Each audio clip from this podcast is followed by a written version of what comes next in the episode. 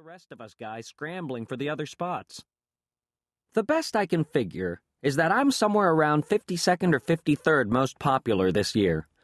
But the good news is that I'm about to move up one spot because Charlie Davies is above me, and he's getting his braces next week.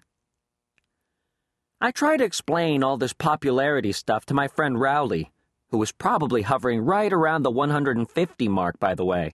But I think it just goes in one ear and out the other with him. Wednesday. Today we had phys ed. So the first thing I did when I got outside was sneak off to the basketball court to see if the cheese was still there. And sure enough, it was. That piece of cheese has been sitting on the blacktop since last spring. I guess it must have dropped out of someone's sandwich or something. After a couple of days, the cheese started getting all moldy and nasty. Nobody would play basketball on the court where the cheese was even though that was the only court that had a hoop with a net. Then one day, this kid named Darren Walsh touched the cheese with his finger, and that's what started this thing called the cheese touch. It's basically like the cooties. If you get the cheese touch, you're stuck with it until you pass it on to someone else. The only way to protect yourself from the cheese touch is to cross your fingers.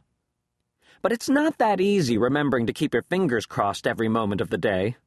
I ended up taping mine together so they'd stay crossed all the time. I got a D in handwriting, but it was totally worth it. This one kid named Abe Hall got the cheese touch in April, and nobody would even come near him for the rest of the year. This summer, Abe moved away to California and took the cheese touch with him. I just hope someone doesn't start the cheese touch up again because I don't need that kind of stress in my life anymore. Thursday. I'm having a seriously hard time getting used to the fact that summer is over and I have to get out of bed every morning to go to school. My summer did not exactly get off to a great start, thanks to my older brother Roderick. A couple of days into summer vacation, Roderick woke me up in the middle of the night. He told me I slept through the whole summer, but that luckily I woke up just in time for the first day of school. You might think I was pretty dumb for falling for that one.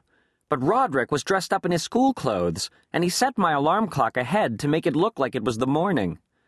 Plus, he closed my curtain so I couldn't see that it was still dark out. After Roderick woke me up, I just got dressed and went downstairs to make myself some breakfast, like I do every morning on a school day.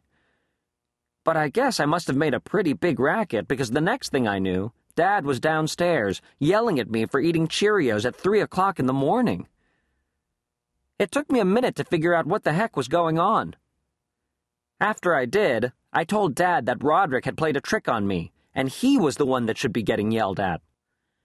Dad walked down to the basement to chew Roderick out, and I tagged along. I couldn't wait to see Roderick get what was coming to him.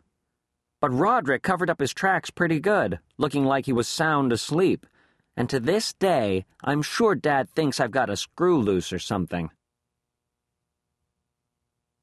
Friday. Today at school, we got assigned to reading groups.